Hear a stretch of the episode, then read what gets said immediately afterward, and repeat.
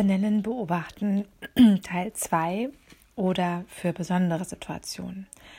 Ähm, in der letzten Folge habe ich ja beschrieben, wie man das in ganz einfachen Situationen machen kann, in denen es nur so um so wuselige Sachen geht, wo man jetzt nicht unbedingt in so einer Ausnahmesituation steckt. Aber ich möchte dich heute einladen, das auch mal wirklich zu versuchen, wenn du emotional sehr aufgebracht bist.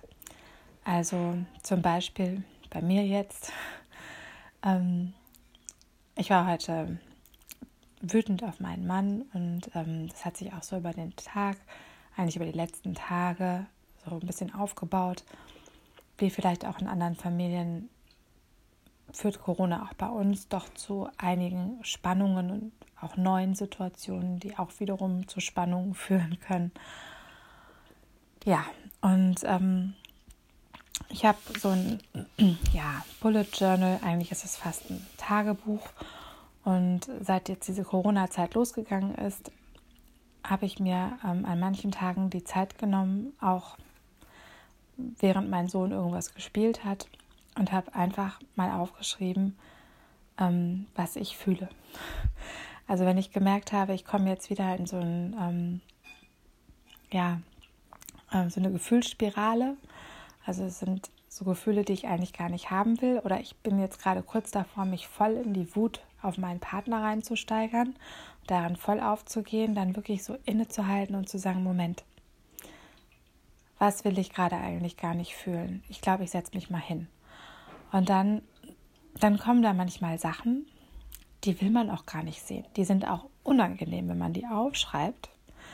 Also das ist jetzt wahrscheinlich die persönlichste Folge, die es in diesem ganzen Podcast geben wird, weil ich jetzt kurz sage, was ich heute aufgeschrieben habe. Ähm, aber anders kann ich das nicht deutlich machen und ich glaube, das ist eigentlich auch der Charme oder der Witz an diesem Podcast, sonst könnte man ja auch ein Buch lesen. Also, ich habe dann aufgeschrieben, ich nehme an, dass das mit meinem Mann gerade gar nicht so läuft, wie ich mir das vorgestellt habe. Ich nehme an, dass ich gerade Angst habe, dass er mir aus dem Weg geht. Ich nehme an, dass ich mich erneut zurückgewiesen, alleingelassen und enttäuscht fühle. Ich nehme an, dass ich Angst habe, meinem Kind nicht gerecht zu werden. Ich nehme an, dass ich mich gerade von meinem Mann nicht geliebt fühle. Ich nehme an, dass ich gerade sehr traurig bin. So, das ist echt eine Überwindung, das aufzuschreiben oder sich darauf einzulassen. Aber ich habe das jetzt schon öfter gemacht und ich möchte wirklich dazu ermutigen, weil danach ist wie so eine Last von mir gefallen und danach konnte ich mich wieder auf meinen Sohn einlassen. Das war irgendwie so, als wenn das jetzt an einem sicheren Ort ist und dass es einfach auch schon da sein darf und dass ich auch weiß, was in mir los ist, das kann schon so viel verändern. Und ähm, ja, mein Mann ist vorhin nach Hause gekommen und ich konnte ihn mit einem Lächeln begrüßen. Das ist das Faszinierende, das, was wir sonst oft in der Wut, in Anführungsstrichen, abladen, in der Projektion, wo dann diese ganze Energie reingeht, das häufig dazu führt, dass wir noch mehr Probleme haben, als wir eigentlich schon vorher hatten.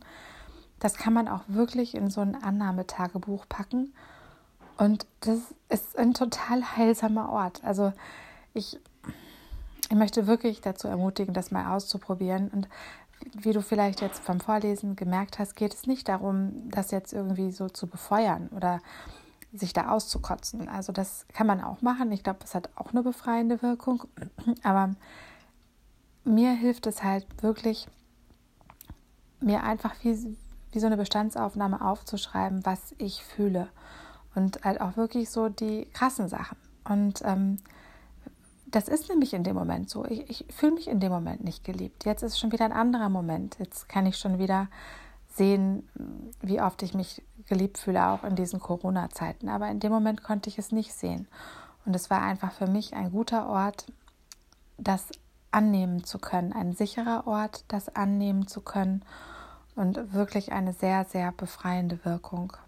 Ja, Vielleicht probierst du es mal aus, vielleicht nicht in der allerkrassesten Situation, sondern in einer, wo du einfach wütend bist, auch mehr wütend als sonst, aber jetzt nicht so, dass du völlig außer dir bist. Und vielleicht ist es dir auch eine Hilfe.